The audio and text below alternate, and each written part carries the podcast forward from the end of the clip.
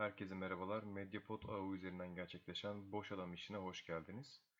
Hafta sonundaki lig maçlarının ardından hafta içindeki Avrupa müsabakaları hakkında biraz değerlendirmelerde bulunacağım.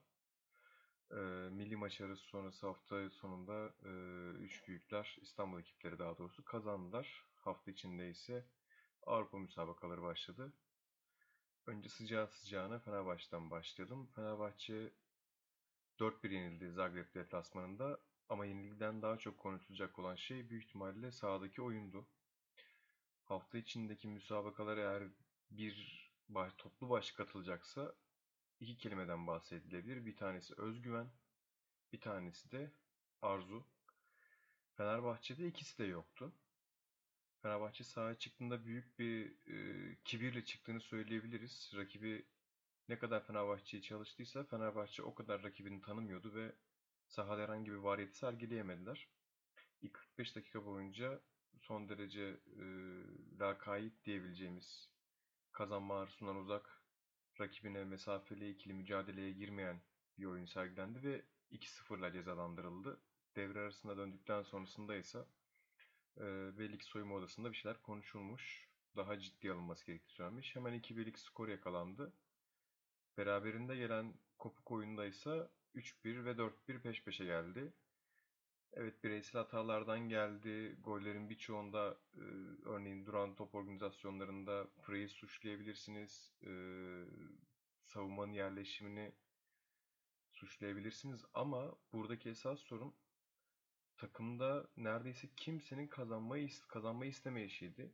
E, bu çok göze çarpan bir durumdu. Özellikle orta saha ve savunma oyuncularının başta Mehmet Topal olmak üzere kazanmaya dair hiçbir varlık ortaya koymamaları çok dikkat çekiciydi. Mehmet Topal ismini özellikle paylaşıyorum çünkü yenilen gollerde arkadaşlarına en çok öfkelenen ve yani tabirle poz kesen kişi Mehmet Topal'dı. Arkadaşlarının hatalarına kızdı, yerleşimlerine kızdı.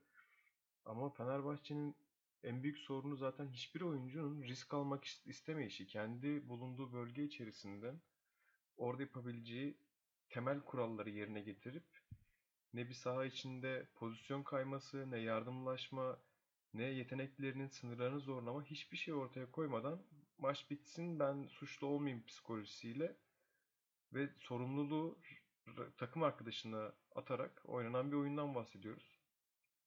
Ee, hiçbir oyuncu galibiyete yönelecek bir adım atmaya çalışmadı. Gençler daha istekliydi. Elif Elmas özellikle Gitti, geldi, aldı. Geri, geride çok oyun kurmaya çalıştı.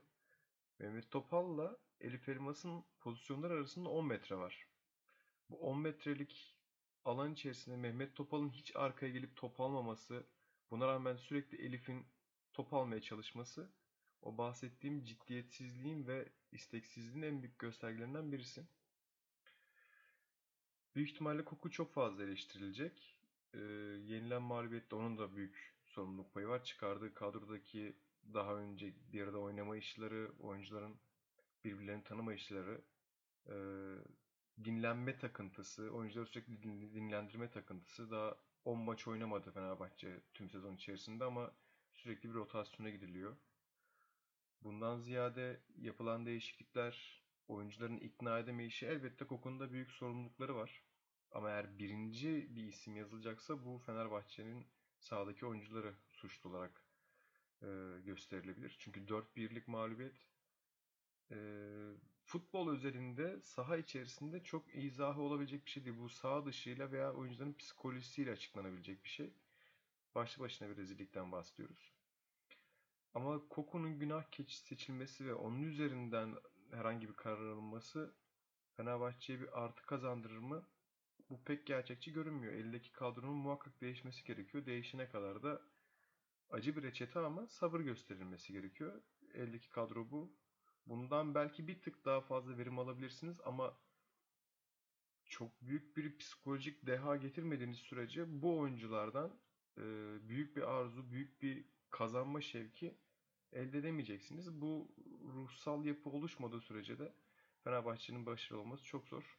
Son 4 yıldaki e, başarısızlığın da temelinde aslında bu Fenerbahçe'nin omurgasında yerleşmiş olan artık bu isteksizlik, alışkanlık ve başa, başaramayışı kabulleniş var. Bunu söyleyebiliriz. Ee, maç sonu açıklamaları olacak, ertesi gün açıklamaları olacak. Pazartesi günü derbi var. Derbiye kadar Koku'nun takımda kalmasını bekliyorum. Derbiden sonra büyük ihtimalle Ali Koç'la Komolli bir araya girip değerlendirmede bulunacaklardır. Ee, eğer Koku'nun istifası olmazsa ve Ali Koç e, bahsettiğinin dışında bir karar almazsa Koku'yla en az devre arasına kadar devam edileceğini düşünüyorum. Planın dışına çıkacağını sanmıyorum. İstikrar ve yapılanmaya önem veren birisi olduğunu defalarca söylemişti Ali Koç. Bunun da e, arkasında duracağını düşünüyorum. Biraz sondan geriye gider gibi olduk. Beşiktaş Sarpsborg maçına geçelim. Beşiktaş ilk yarıda iyi oynamadı. İyi, e, kadro, kadro rotasyona gittiler. Gökhan Töre'yi uzun süre sonra ilk 11'de gördük. Bu iyi oynam oynayamayış e, Fenerbahçe'den birkaç anlamda farklıydı. Beşiktaş iyi oynayamadı ama hep mücadele etti, hep istedi. Rakibine de bunu gösterdi. Evet, ev sahibi olmanın ve taraftarın onları itmesinin bir etken olduğunu düşünebiliriz. Ama sadece bu değil, oyuncular sürekli istiyorlar.